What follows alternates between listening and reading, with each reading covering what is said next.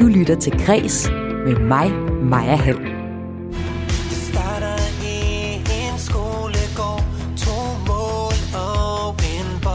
Ja, det lyder enkelt i den nye VM-sang, som landede her til morgen.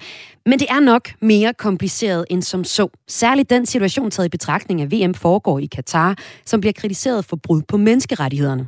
Men Burhan G. og Jarl Friis Mikkelsen har sagt ja til at lave nummeret, og er blandt bidragsyderne til den officielle sang, VM-sang i Danmark. Og jeg taler med Jarl Friis Mikkelsen om det i dagens udgave af Kulturmagasinet Kres. Jeg søger nogen, der prøver at sætte øh, ord på, hvad kultur det egentlig betyder som mål i sig selv. Sådan lyder det fra en liberal museumsinspektør, der er en af de få vælgere, hvor kulturpolitikken er afgørende for, hvor krydset skal sættes på tirsdag. Jeg kortlægger den blå kulturpolitik senere i udsendelsen.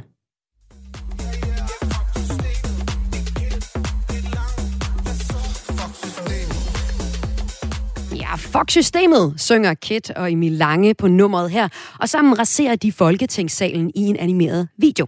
Og de her ord, fuck systemet, de går faktisk igen i musikhistorien.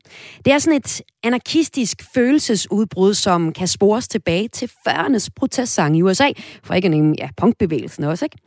Og til trods for, at det ofte er fuldstændig ukonstruktivt at råbe fuck systemet, så er det her oprør, det er faktisk flere gange har det været med til at ændre verden. Og det ser jeg nærmere på i sidste halvdel af udsendelsen, hvor jeg dykker ned i musikhistorien. Jeg hedder Maja Hall. Velkommen til Kres. Og vi øh, starter med historien om den blå kulturpolitik. Under valgkampen stiller vi her på Kulturmagasinet Kreds Skarp på kulturpolitikken, som ellers fylder forsvindende lidt for vælgerne, og dermed også i medierne. Hvilket fører til, at politikerne ikke overgår at tale om det. Men i min weekendavis finder jeg ud af, at vi på Kreds ikke er de eneste, der kigger langt efter kulturpolitikken her i valgkampen. I Horsens sidder nemlig en liberal mand i krise ved sit skrivebord. For ham er det faktisk kulturpolitikken, der er afgørende. Og den skal man lede længe efter, også hvis man er borgerlig.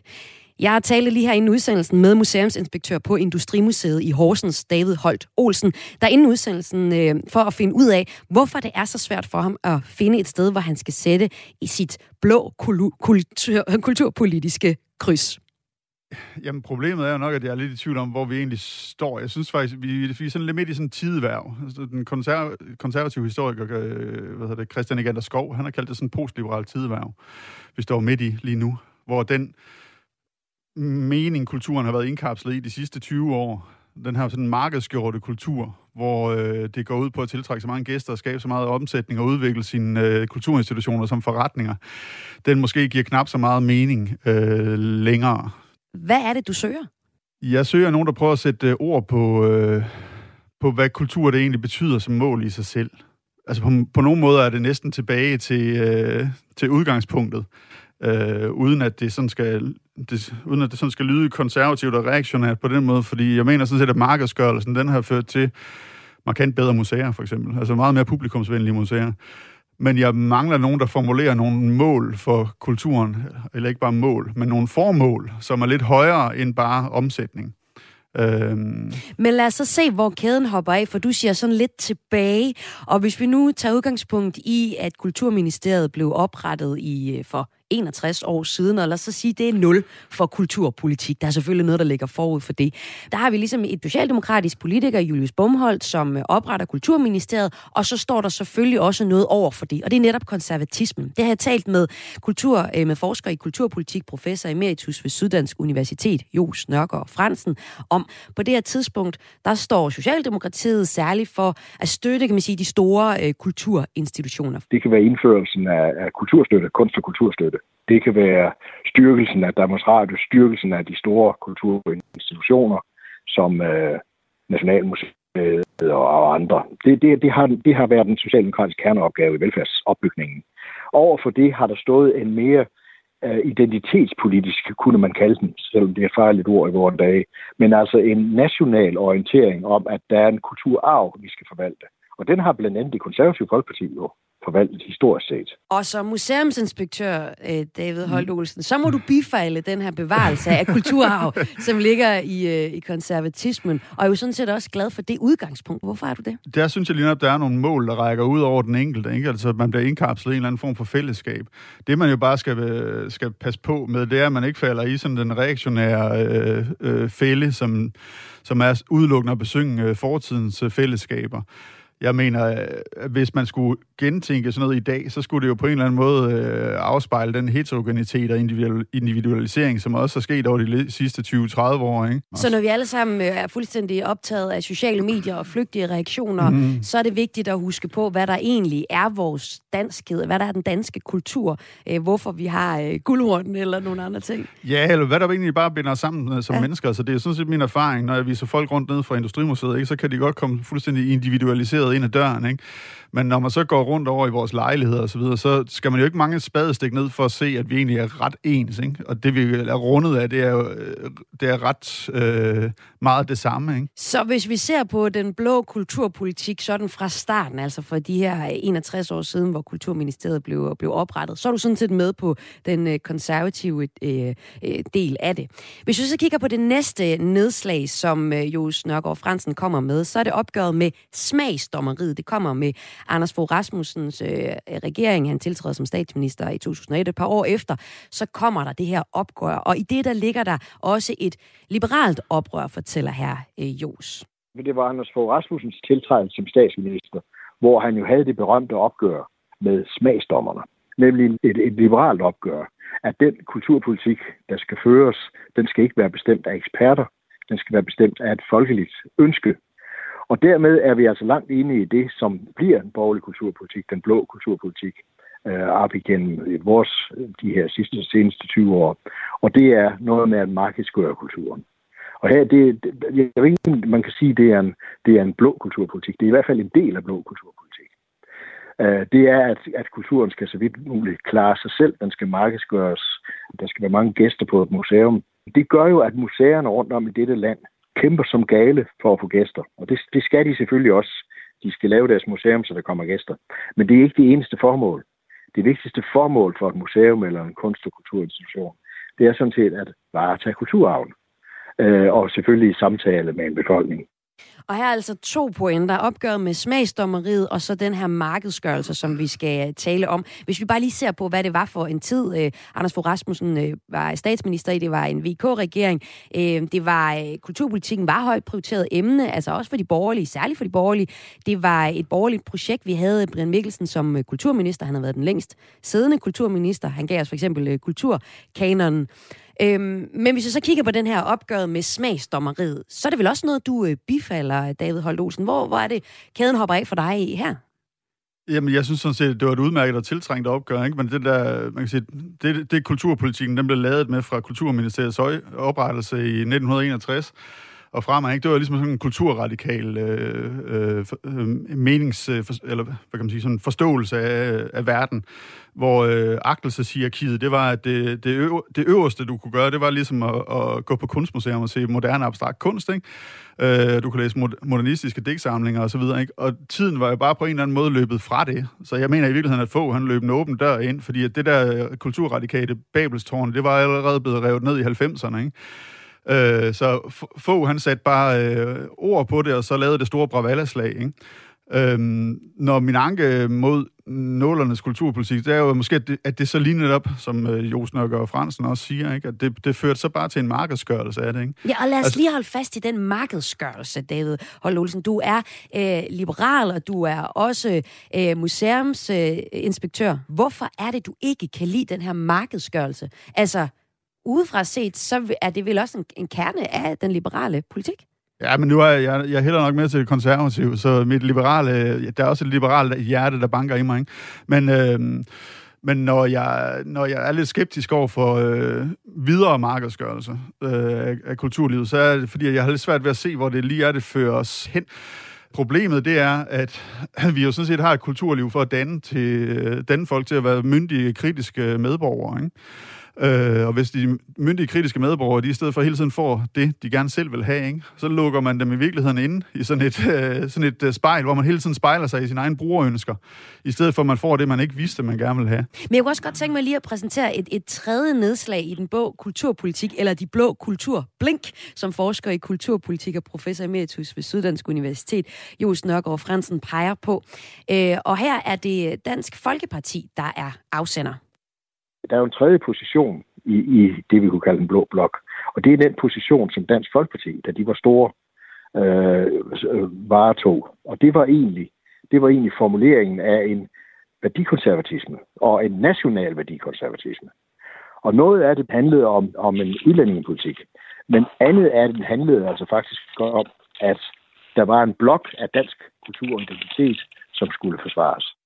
Som øh, liberal, David Holt Olsen, hvad siger du så til den her del? Og man kan tilføje altså en, der gerne vil sætte et kulturkryds også. Ja, ja, ja. ja. Jeg må indrømme, at jeg synes, at det er sådan, at det, det, er mere, det er humoristisk. At det er jo sådan næsten en søgen tilbage til 1800-tallet og romantis, romantikken, ikke? Øh, sådan en, en sådan klar øh, antimodernisme, ikke? Og som en ideologisk position, så kan jeg godt synes, at den er sjov. Men som byggesten til kulturpolitik, så er den fandme svær, fordi øh, jeg synes jo, en kulturpolitik, den skal hvile på en god, solid samtidsanalyse af, hvad er vi egentlig for et samfund i dag? Ikke? Og man må bare sige, at vi er jo øh, på mange måder et øh, multikulturelt samfund, og vi er et, Øh, et, et samfund med mange forskellige former for identiteter. Så jeg synes, en ambitiøs, moderne kulturpolitik, den skulle prøve at fagne alt det, og så sige, hvad er så fællesmængden mellem alle de forskellige positioner? Ikke? Og hvis vi ser på det blå kulturpolitiske landskab, som øh, nok er lidt støvet og lidt vissent her under valgkampen, så det, du har at gøre med lige nu, det er det her, fortæller Jos Nørgaard Fransen. Der på den ene side, så er der en fortsættelse af den meget markedsorienterede kulturpolitik. Øh, det synes jeg for eksempel, at Henrik Dahl og, og dermed Liberal Alliance repræsenterer. og Det gør flere. Så er der en værdikonservatisme, øh, og det er den, som ikke mindst Dansk Folkeparti tidligere egentlig har stået og repræsenteret, som de konservative historisk også, også har båret på. Men altså en værdikonservatisme, en fastholdelse af noget, den bliver så til gengæld synes jeg, i meget af det, der bliver i oplægene, brugt meget til at positionere det særligt danske, eller ja, i nogle tilfælde endda det særligt jyske over for de andre, altså en også dem øh, politik. Og så er det for det tredje diskussion af de store institutioner, fordi der er jo en, en, der er jo en række politi, øh, partier i den blå blok, som for eksempel går til et vist angreb på, på store institutioner, som eksempelvis Danmarks Radio. Altså nu øh, udlægger Jose Nørgaard Fransen det som en markedsgørende position, der er i Liberale Alliance. Altså jeg synes jo sådan set, det er en ideologisk position, og den der rentalistiske position, den kan også noget i sin renhed. Ikke? Den kan bare ikke være opbyggelig, men øh, den kan godt øh, pille noget af rådenskaben væk. Jeg ved, at Henrik Dahl, han, øh, han vil øh, helt sikkert harcelere mod nogle af... Altså, når vi sådan selv instrumentaliserer i kulturlivet, hvilket vi gør i enormt omfang, det vil sige, at vi internaliserer nogle dagsordner, der er i samme øh, samtiden, ikke? FN's verdensmål, for eksempel. Ja, det må du ikke så glad for. Nej, så siger vi, det, det er skide godt. Det her. Nu laver vi en udstilling om FN's verdensmål, og så bliver alle glade, ikke? Øh, og så kan vi dokumentere impact med nogle impact-rapporter, øh, med hvor stor betydning det har, at vi laver et eller andet øh, i kulturen. Ikke? At det er noget af det, han vil gå ind og øh, helt sikkert harcelere imod, og så øh, hvad hedder det, udråbe de der øh, impact-rapporter, der bliver lavet som bullshit. Ikke? Og det er sådan set meget forfriskende. Altså, hvis bare der er nogen, der vil forholde sig politisk til kulturen på en eller anden måde, så er jeg sådan set med. Og så er spørgsmålet så til dig, David Holt Olsen, som museumsinspektør på Industrimuseet, der gerne vil sætte krydset øh, på øh, en af de blå partier. Hvor sætter du det hen med den situation, du har nu? ja, det er et godt spørgsmål. Det er et godt spørgsmål. Det, øh, det tror jeg først, jeg finder ud af, når jeg står i stemmeboksen. Ui. Øh, så den bliver trukket til det sidste. Du lytter til Græs med mig, Maja Hall. Og den danske officielle VM-sang er i dag blevet udgivet og bærer titlen Skulder ved skulder. Bag sangen står musikeren Burhan G., Ankerstjerne, Jarl Friis Mikkelsen og Nikolaj Sebak.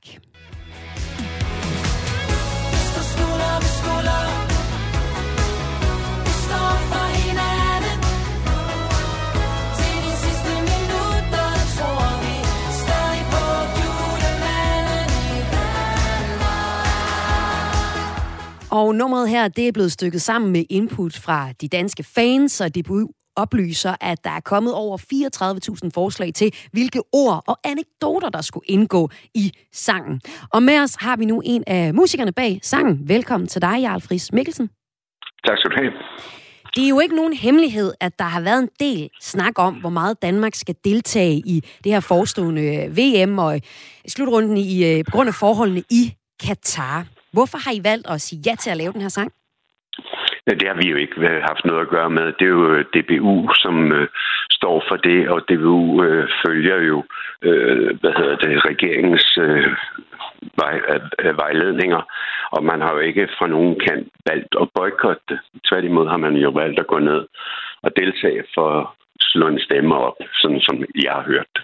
Jamen, senest så har satirgruppen Lidt til Lægterne så for eksempel sagt nej til at lave den officielle VM-sang for DBU, øh, fortalte forsanger Mads Bo Iversen til Ekstrabladet. Han sagde øh, til Ekstrabladet, vi vil ikke ende op i en situation, hvor vi skulle stå i en setting til en musikvideo, som man jo øh, laver til de her officielle sange sammen med landsholdet, og ikke nævne noget om elefanten i rummet kalder han det. Og det han hentyder til, det er de her afdækkede, kritisable forhold i øh, opbygningen af de nye øh, stadions øh, til VM i Katar, hvor mange gæstearbejdere er døde. Ifølge The Guardian er, er over næsten 7.000 døde gæstearbejdere fra mindst fem forskellige lande.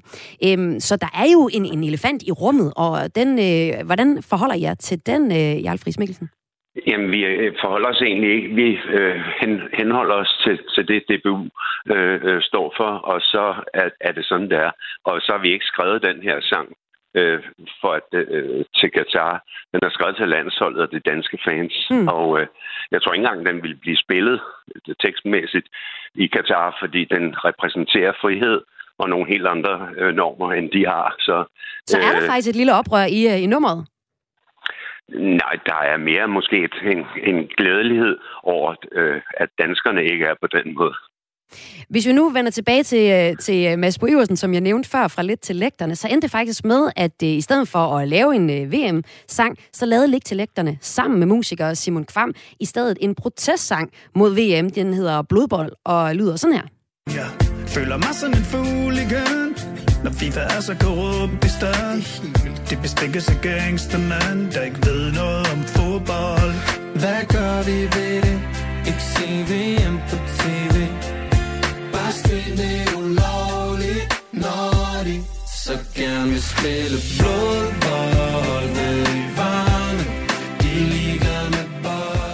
Jarlfris øh, Mikkelsen, det er klart, at det er en kæmpe ære at lave den officielle slutrundesang, og de fleste musikere øh, vil nok have sagt ja uden at tøve for år tilbage. Du har selv sagt ja tidligere også med nummeret Recepten, som du har været inde over. Men har I egentlig på noget tidspunkt overvejet at lade være med at lave den her sang på grund af forholdene i Katar? Nej, det har vi egentlig ikke. Altså, øh, vi har lavet den af kærlighed til det danske fodboldlandshold, og de er sågar med selv til at synge den, og det er øh, vi har et fællesskab herhjemme, som, som jo ikke bliver dikteret fra Katar på den måde. Så øh, det kan jeg ikke se noget galt i på, den, på nogen måde. Nej, og det er jo færre ikke at kunne se noget, se noget galt i det, men det må næsten være noget, jeg har talt om på et eller andet tidspunkt. Har I virkelig ikke det, dig og Burhan G? Øh, jo, vi har været, været nødt til at forholde os øh, til, hvilke regler og, og hvad øh, hele Katar-halløjet egentlig har bragt med sig.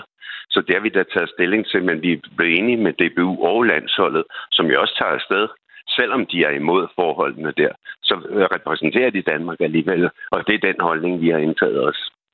Og jeg tror faktisk, at der er rigtig mange danskere, der lytter med lige nu, som øh, øh, står lidt selv i det der dilemma med at og synes, at det er nogle dårlige forhold, der er, altså brud på menneskerettighederne ved VM i Katar fra øh, Katar i værtslandet, men samtidig også super gerne vil se øh, fodbold, og også gerne vil høre det her musik. Kan du for, forstå det dilemma, som folk står i? Ja, det kan jeg godt. Men jeg kan ikke, øh, altså på den anden side, så kan jeg ikke se, at der er noget galt i, at man laver en glad fodboldsang for danskerne og for det danske landshold og for fansene. Og lad os så se på den glade fodboldsang, som I har lavet. Det er jo rent faktisk ikke første gang, at du har lavet en officiel slutrundesang, Jarl Friis Mikkelsen. I øh, 86 var du med til at skrive en af de øh, største ørehængere, som stadig er uundgåelige at løbe ind i, når øh, Danmark spiller, nemlig Recepten.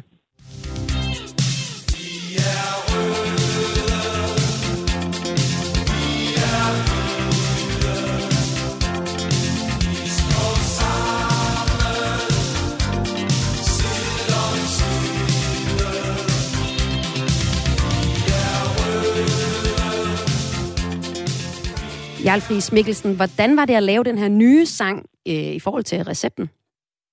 Jamen, vi har fuldt øh, recepten, om man så må sige, i og med, at øh, danskerne har kunnet give deres besøg med.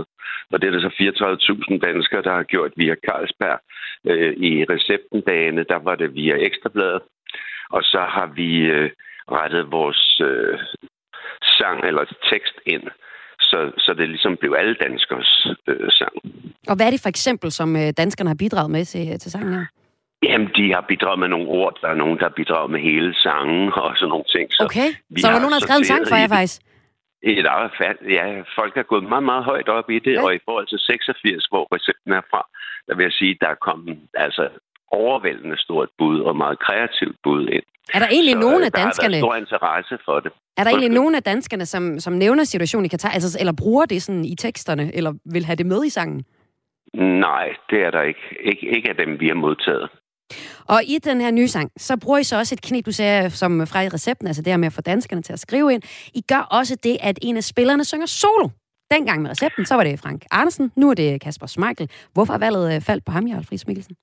Jamen, vi spurgte simpelthen, øh, om de ville være med og, og til at lave den, og øh, det, fik vi, det fik de lov til at DBU, og så, øh, så spurgte vi dem, øh, hvem der var bedst til at synge, og det var der ja. fire af dem, der var. Ja. Og så tog vi de fire ud, og det var Mæle og Vestergaard og Smeichel.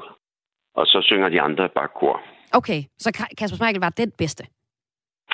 Øh, de synes, at han var den, der sang bedst. Og okay. det, det, øh, det er jo en smagsag, men det, han sang i hvert fald rent og fint her hos os. Og så kører man lidt autotune på, og så kører det hele. Er det ikke sådan? Nej, den har vi faktisk pillet lidt af, okay. vil jeg sige. Ja. ja. Okay, for han kunne godt stå alene til. Øhm, jeg skal også simpelthen lige høre dig, når jeg nu øh, har dig, øh, Jarl Friks Mikkelsen, på sangen. Så er I jo flere om den. Altså, Burhan G øh, står for, øh, for at synge øh, vokalen på den, og øh, ja, øh, holdet selv øh, synger jo også med. Men så er der også det her helt nye band, jeg i hvert fald aldrig har hørt om før. De hedder Su- The Supernature, som øh, spiller samtlige, ja, de spiller samtlige yeah. instrumenter og består udelukkende af kvinder. Hvorfor er de yeah. med på sangen? Øh, for det første, fordi at så meget testosteron samlet et sted, det ville gå helt galt. Så vi havde, havde brug for noget, noget øh, østrogen. Og da vi så øh, hørte om det band, som er ret helt nyt, men som Burhan G har brugt som backing nogle gange, og de spiller faktisk godt, så tænkte vi, så, så øh, hvis de havde lyst, så kunne de, så kunne de være med til at spille den. Hvad mener du der for meget øh, testosteron? Vi... Hvad? Hvad mener du med, at der er for meget testosteron samlet et sted? Ja, ellers er det kun mænd, ikke? Og, øh, altså, der er jo fans også blandt kvinder til fodbold, så vi synes, det vil det så godt ud. Altså, ligesom vi valgte Dodo, øh, Dodo Gade fra Dodo and the Dodos i 86, der var hun jo også ukendt. Så du kan sige, det er den, det er den samme recept, vi har fulgt her. Så vi kan også godt regne med at se mere til uh, The Supernature? De er ikke bare med på det her nummer?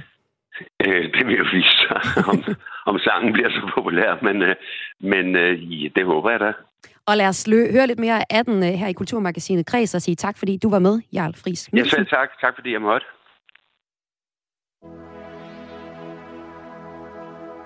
Vi kæmper for et yndigt land, nær øst og strand. Vi står som brede bøge her til aller sidste mand. Og fra vi tog det første skridt, skete det i rødt og hvidt. Men det er bare sådan, det er, når du er fra Danmark. Vi står skulder vi skulder. Vi står for hinanden. Til de sidste minutter tror vi stadig på julemanden i Danmark. Ja, det her det er Skulder ved Skulder, som er øh, Danmarks officielle fodboldsang til VM i Katar. Sangen kommer til at danne lyd til P1 forårets øh, VM-slutrunde, runde, som begynder i øh, Katar til november. Danmark spiller deres første kamp mod Tunesien den 22. november kl. 14 helt præcist. Og nu skal det her i Kulturmagasinet handle om at sige fuck systemet.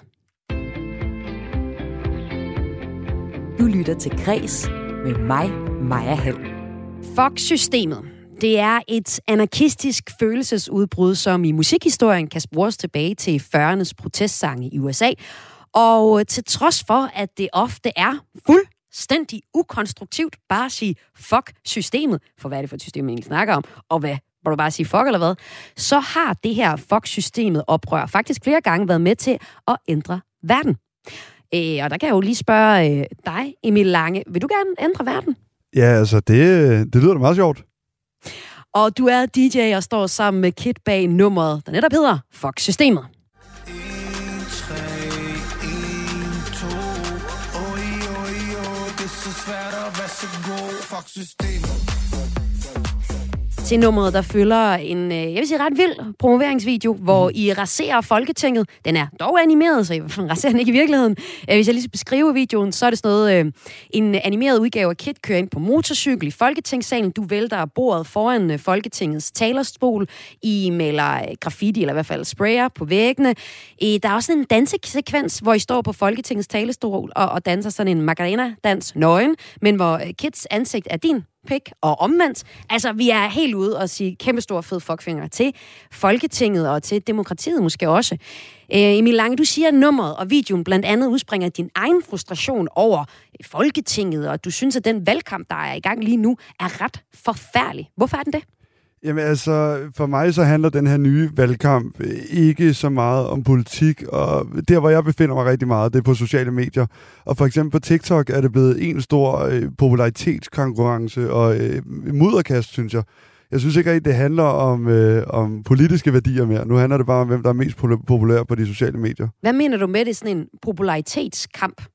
Jamen, øh, jeg synes lige meget, hvad jeg åbner, om det er Anders Hemmingsen på Instagram eller min egen øh, TikTok, så... Øh, Øh, Øh, dukker der en politiker op, der gør et eller andet for at gå viralt. Altså det handler, ja, det handler ikke om politik, det handler om at gå viralt, sådan, så du kan nå ud til flere vælger at blive populær på alt andet end politik, virker det som. Og nu kan man så sige, jamen nu er det så de sociale medier, der spiller ind, men er det, har det ikke altid været sådan, at valgkampen handler også om at være en populær politiker, der øh, uddeler de, øh, de lækreste ting, da de står på gaden med deres øh, flødeboller og så videre? Altså er det egentlig, er det noget, der har ændret sig, synes du? Ja, jeg synes, det har ændret sig lidt i stedet for at uddele flødeboller, så det handler om, det om at lave en synkrondans, hvor øh, de tre mænd, der laver det alle sammen er plus 40. Det synes jeg er lidt mærkeligt.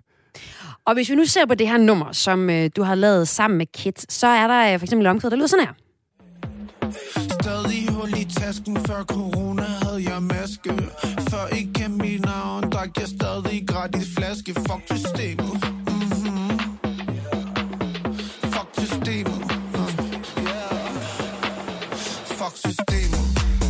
Altså, I synger Fuck Systemet, ligger Kid her på det her nummer, som du står bag som DJ. Og det er der jo nogen, der har sunget i musikhistorien flere gange. I hiphoppen, så er det NWA og Public Enemy, der synger Fuck Systemet. Og her systemet øh, politiet, og øh, det er ligesom øh, racisme i øh, politiet, som de øh, siger fuck til. I punkbevægelsen, så øh, vil man gøre op med de etablerede normer for at give plads til sig selv. Senere i udsendelsen er der for at besøge en af dem, der var med til at etablere ungdomshuset, som har 40 års fødselsdag i weekenden, og hvor, hvor punken også fylder en del. Han har råbt fuck-systemet mange gange og har dyrket det, musikmiljøet her og muligheden for at være sig selv. Hvad er det for et system, du gerne vil sige fuck til, Emil Lange? Jamen altså, nu er det jo ikke mig, der har skrevet sangen, det er Kit, men jeg kan 100% ikke genkende til det, det, han skriver i den. Altså det her, øh, øh, det her med at støtte op om, øh, om det anarkistiske, fordi det er der, både mig og ham kommer fra. Vi har været venner i 14 år, har det som om, og kommer begge to fra, øh, fra ikke at have det hårdt, men være sådan lidt fuck det hele, som man nogle gange er som meget ung, som vi var der, vi lærte hinanden at kende. Og det er egentlig lidt den del af det, vi har prøvet at tage med ind i den her sang. Men hvad er det for et system? Altså, hvad er det, I gerne vil gøre op med? Jamen, det er alt. Bare det, alt? Det, det er det. Det er simpelthen det hele. Det er alt lige fra, at øh, nogle gange har man lyst til at spytte sit tyggegummi ud på gaden, i stedet for at spytte ud til en skraldespand, til at... Øh, Hvorfor har man det? det? Altså, helt ærligt, så er det fordi, at man, øh, man nogle gange har en dårlig dag, og så skal det gå ud over et eller andet. Og det er sådan lidt fuck-systemet -agtigt. Ja, det er jo lidt sådan et øh, vredesudbrud, sådan øh, uden nogen rigtige mål, men bare sådan en, en arighed. Hvor tror du, den kommer fra i, i dig og i jer? I, du siger, at jeres venskab nærmest bygger på en anarkisme. Hvor, hvorfor er det i jer?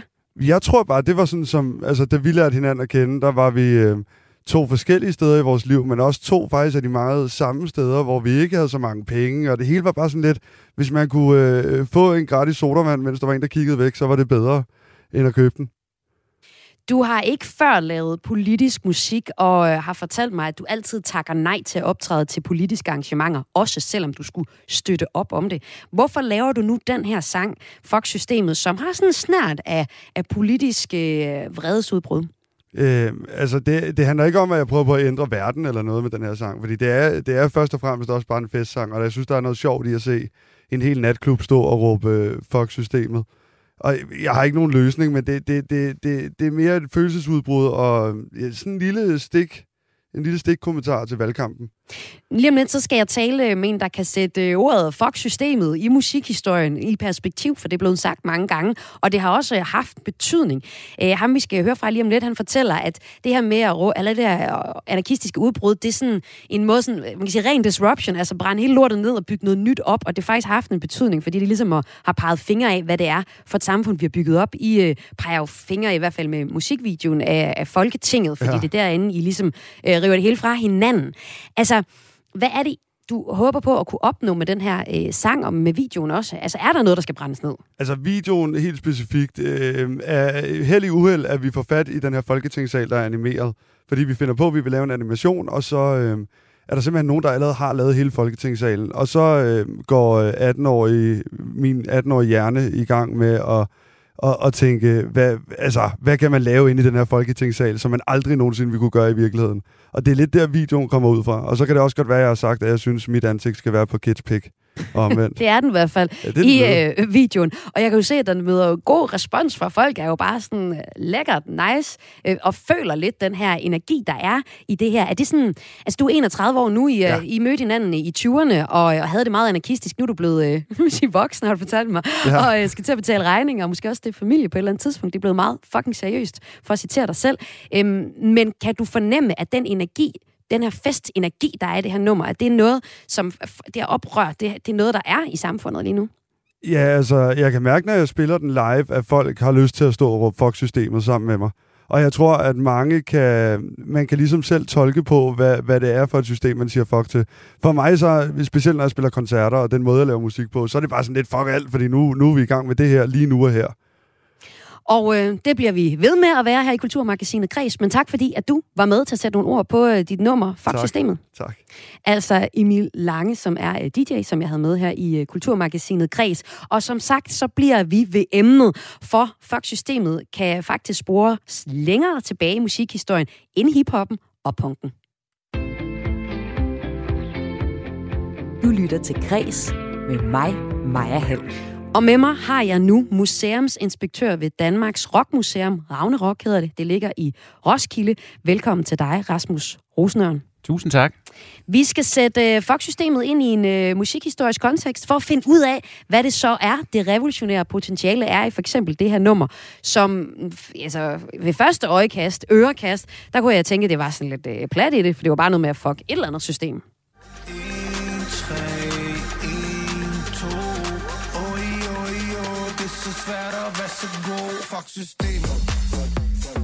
Men uh, Rasmus, du har set uh, nærmere på sangen Fuck Systemet og den tilhørende promoveringsvideo, som jeg lige har talt med Emil Lange om, altså en video, hvor de raserer Folketingssalen. Hvad er sådan, hvis vi skal svinge os helt op på den høje navle, det revolutionære potentiale i sådan et nummer her, der bare er aggressivt, en følelses, en energiudladning? Jamen, det er jo, at, at det er så... Øh at det på en eller anden måde er så respektløs, og så, øh, og så ukonstruktivt også. Altså, det er, det er Fox-systemet.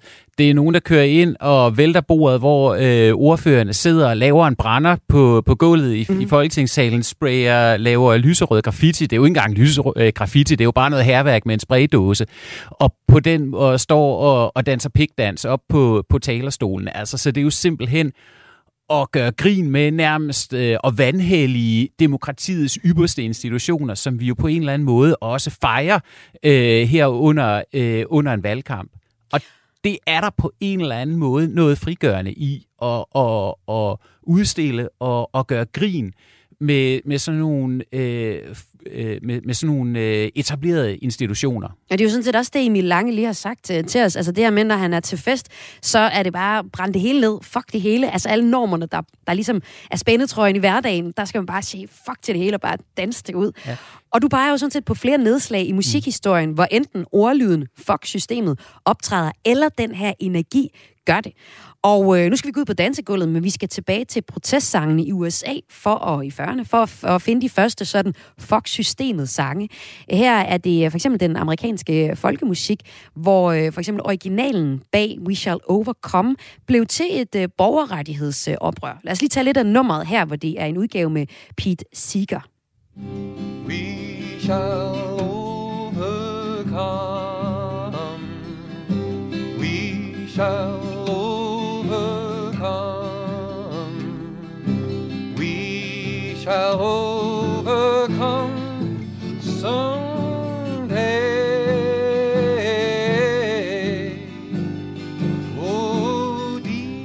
Altså, Rasmus, der er langt fra We Shall Overcome til Fox-systemet, som vi lige har hørt.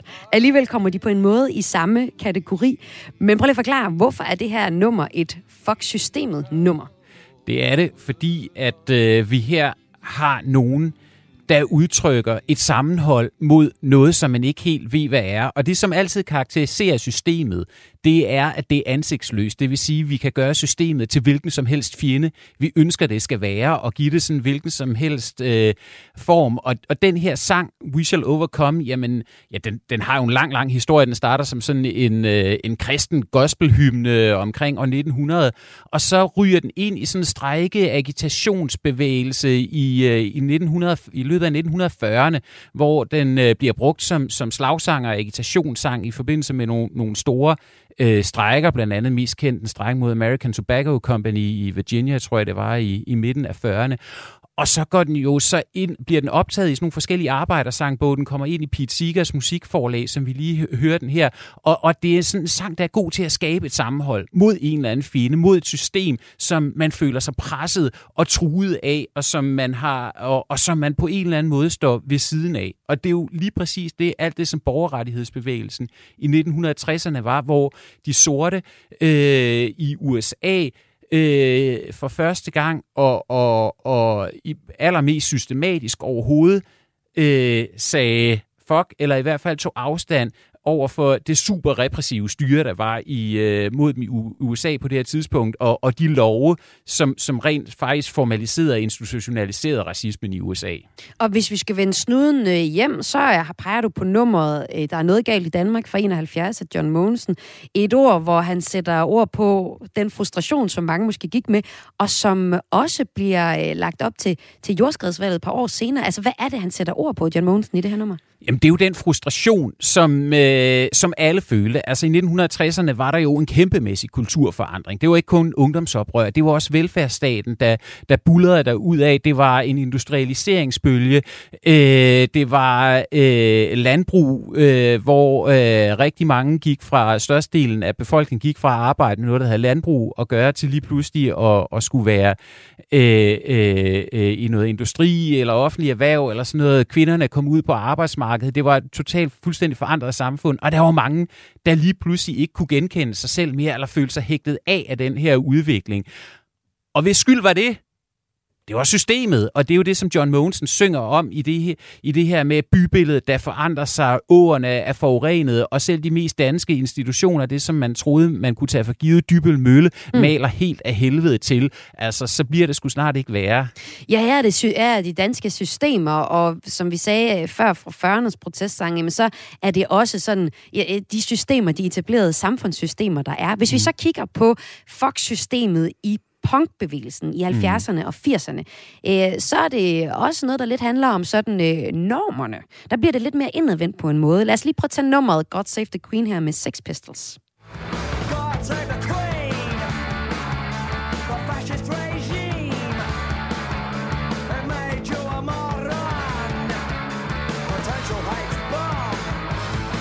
Ja, altså her der synger de, øh, Gud bevarer dronningen, det fascistiske regime, der gjorde dig til en idiot, en potentiel øh, atombombe, øh, synger de her en dejlig oversættelse mm. af Sex Pistols øh, øh, nummer.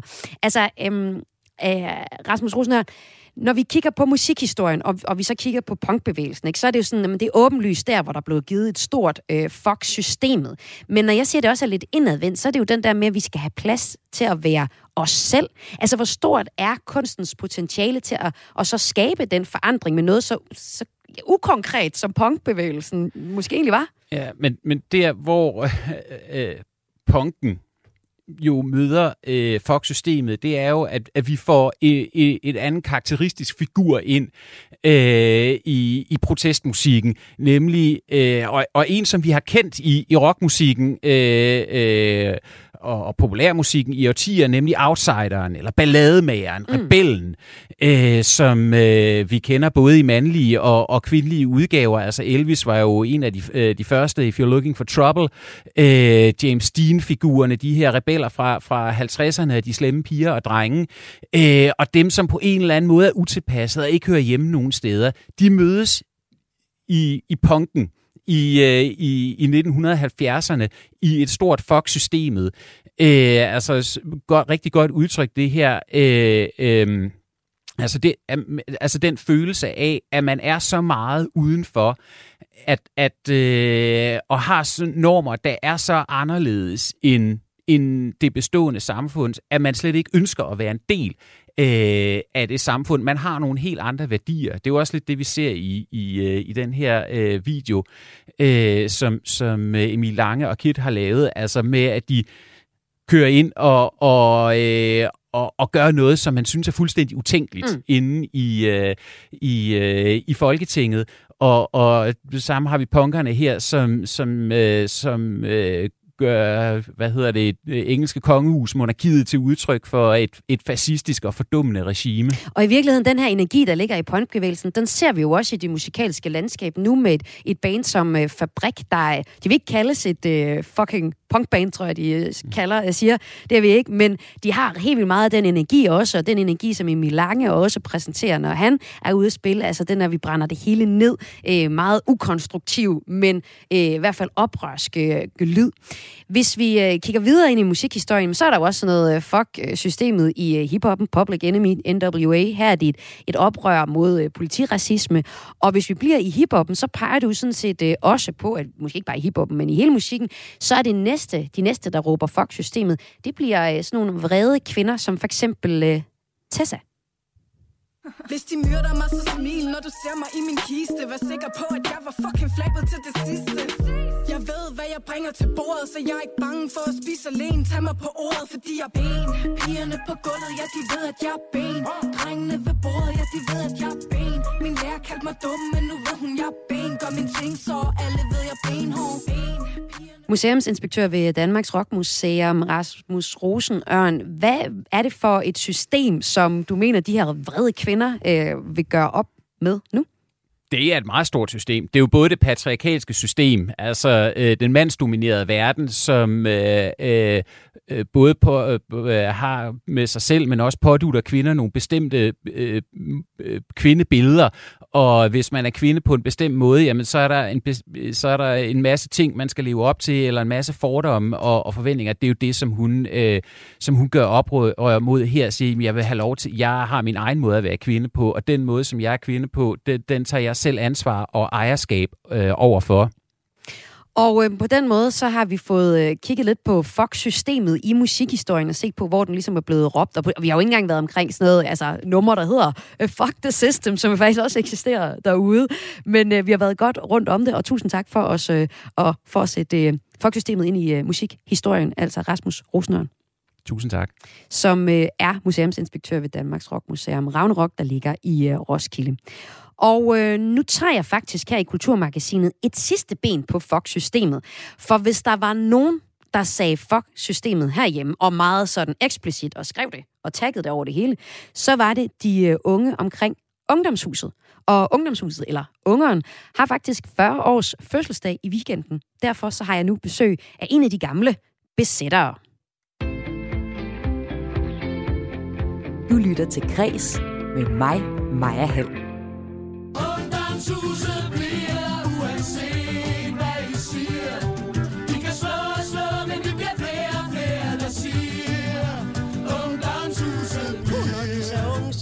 ungdomshuset skaber rammen Bogcafé og folkekøkken Pogo, power, punk og skar Anarkisme, feminisme, aktivisme Det er stammen Ung og gammel side om side i kamp for denne sag. Vi bliver stærkere dag for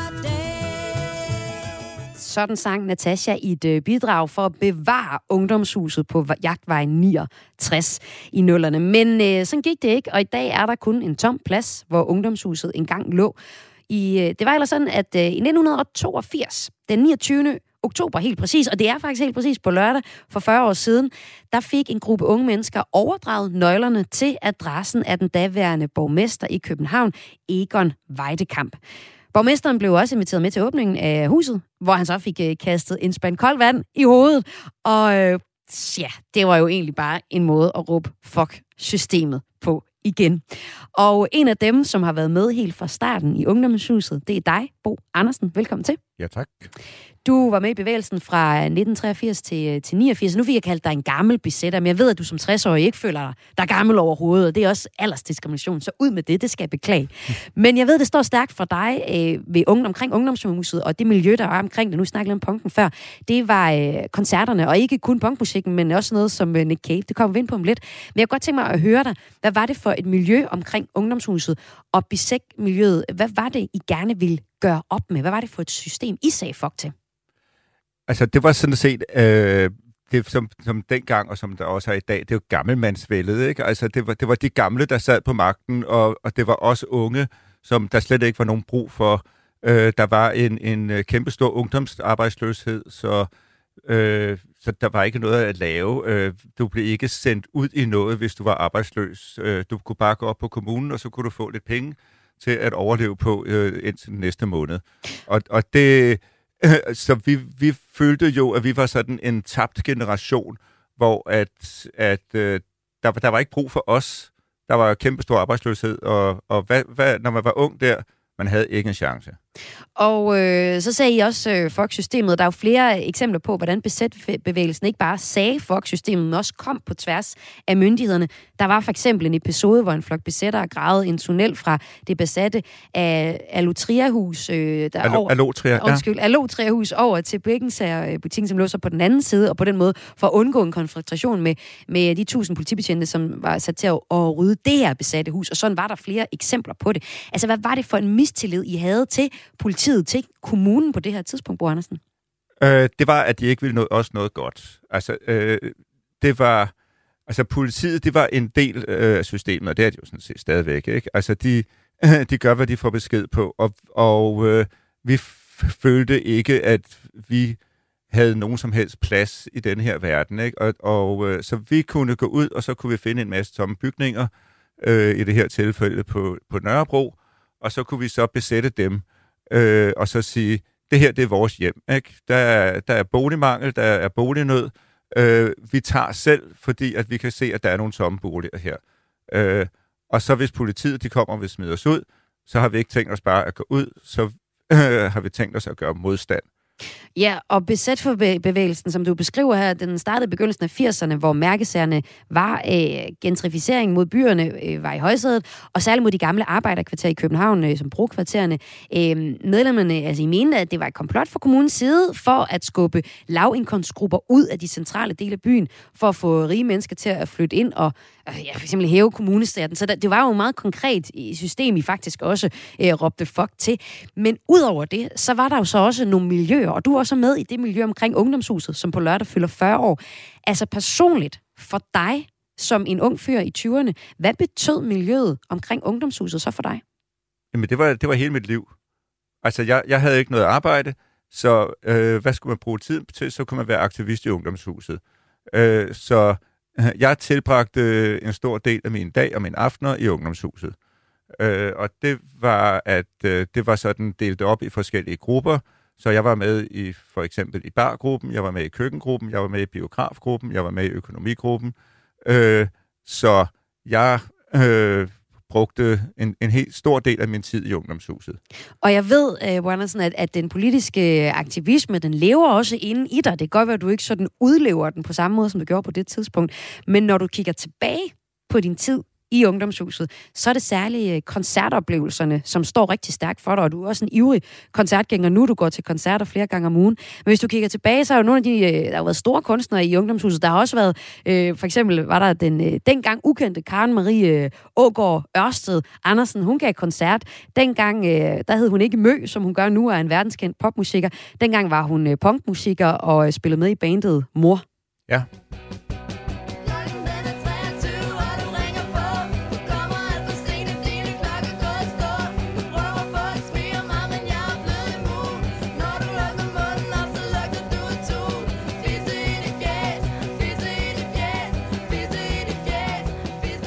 Fisse i dit fjæs hedder nummeret her med mor, som øh, Mø altså spillede med i på det her tidspunkt. Så var der også koncerter som, øh, som Nick Cave, som også gav koncert i Ungdomshuset. Hvad betyder det for dig, Bo Andersen, at have været en, del af miljøet og have oplevet de her koncerter? Øh, altså, hvad det betyder for mig i dag? Når, det betyder det for dig på det tidspunkt? Nå, men så var man, så var man sgu øh, foran i, i, i alt, hvad der skete, ikke? Altså, vi kunne jo godt se, at Nick Cave, altså, og han, han blev betragtet som punk dengang, eller postpunk. Øh, at, at der kunne man jo godt se, at her var der en, så, som, øh, som ville komme videre. Øh, så vi, be, betragtes, vi betragtede os selv som sådan et, et øh, på, på græsrodsniveau, et sted, hvor at folk de kunne komme og, og, øh, og prøve sig af. Ikke? Og, og øh, altså, vi sagde faktisk nej til Nirvana, øh, da de spurgte om det. Ja. Hvorfor gjorde I det? Ja, øh, de, de, røg, de røg ind i musikhuset, øh, eller i øh, huset Ja, ja, inde i Magstræde. Altså, øh, vi mente ikke, at de havde talent nok. Sorry. Ej, hvor skønt. Ja, ikke? Øhm, så, men altså, Bjørk havde vi med hende, den, det band, hun havde dengang, der hed Kugel, ikke? De spillede også et par gange, ikke? Øh, så det var, øh, det var meget af de bands, som var, var upcoming, øh, som vi, øh, vi tog med, ikke? Øh, og, og når man går ud og hører musik i dag, så ved du heller ikke, om det band, du hører nu, øh, hvis du hører et, et lille band, om de lige pludselig eksploderer og bliver store. Ja. Øh, så, så, øh, så jagten går jo stadigvæk ind på at se, hvem fanden er der, der, der rykker, ikke? Ja, du var i din øh, 20'er i ungdomshuset. På lørdag så fylder huset, øh, som ikke har længere, øh, 40 år, og du er så også blevet øh, 60 i mellemtiden. Yes. Øhm, du siger til mig, at, at øh, den aktivisme, som var i jer, det her Fox-systemet, som I havde, det kan du egentlig også godt se, hvis der er nogen unge, der har lyst til at, at sige i dag. Øh, der handler det blandt andet om øh, for eksempel klimaet, men også øh, øh, det psykiske. Hvordan øh, kan du godt forstå det i dag? Bare helt kort til sidst. Jamen det, altså jeg, jeg kan da godt forstå, at folk, de har det, at unge mennesker har det dårligt med, med uh, alt det pres, der er på det. Altså det der med, at man skal præstere, og det er ikke kun øh, sådan rent øh, sådan skolemæssigt eller på arbejde, man skal præstere. Man skal også præstere på sociale medier. Så der er sådan set stadig et system at sige uh, fuck til. Tak fordi, at uh, du fortalte om dengang. Du sagde fuck-systemet, Bo Andersen, en del af miljøet omkring Ungdomshuset, som altså har fødselsdag på lørdag. Ja. Du lytter til Græs med mig, Maja Hall. Og det sidste, du får, det er en kulturanbefaling fra Kreses kulturagent i Midtjylland. Anders Christensen anbefaler her en sanketur på Viborg-egnen. Svampesæsonen er gået øh, helt amok med, med, med regn og også heldigvis lidt øh, sol, så man kan nemt som også helt uerfaren samle og gå ud og få sig lidt til, øh, til, til panden med lidt smør, lidt fløde, nogle gode øh, svampe, nogle kantareller og nogle rørhatte, som er nemme at finde. Og øh, i dit nærområde, hvor går man så hen, når man skal sanke svamp? Jamen, øh, i Viborg-området, hvor jeg bor, øh, er der masser af skov og plantager, så er der nogle græntræer og lidt lys og noget mos, så er der også garanti for at få nogle øh, svampe. Og så kan man kigge efter nogle svampe, som ligner bladene eller en ruskinsko, fordi så er man rimelig sikker på, at det er en spiselig svamp. Og så kan man jo også liste lidt udenfor at køre til, til Thy, der er der i hvert fald altid sikkerhed for svampe op. Okay, men det er jo to gode, sådan, gode tips, du kommer med, men Anders, jeg skal jo have det mere præcist, og jeg ved, at jeres sanker i nogle gange holder jeres data tæt inde ved kroppen. Kan du blive mere præcis om, hvor man kan finde øh, gode spisesvampe, øh, for eksempel på Viborg-egnen, hvor du er kulturagent fra? Øhm, øh, plantageområderne ud mod Finderup Ja. øh, fra, fra Hal Hovedgård, så der ud af, og så er der en øh, skov, der hedder Undaslundskoven, UNDRLS Lund. Okay. Og der, øh, der skal man så gå efter en lysning, øh, nåletræer, og så skal man kigge efter noget, der kunne ligne en ruskensko. Og så har man, så har man at gøre med en spisesvamp, siger du. Ja, så har man at gøre med det, man kalder sådan uh, rørhatte, og der er næsten meget lidt mulighed for at gå galt i byen. Uh, det skal ligne sådan nogle svampe, ligesom sådan en, uh, en, en gammeldags vaskesvamp nedunder. Og det skal man så pille af og lige skære det i skiver, og så stege det i noget smør og lidt fløde og lidt hvidløg og lidt, uh, lidt krydderurter. Så har man altså en god ret til en sovs eller til en franskbrødsmad. Ja, det må man nok sige. Og ellers så er der masser af guides at finde, både på nettet og svampebøger, hvor man lige kan tjekke op på, om øh, man har at gøre med en, en spisesvamp eller en giftig svamp, for det, det er der jo også derude.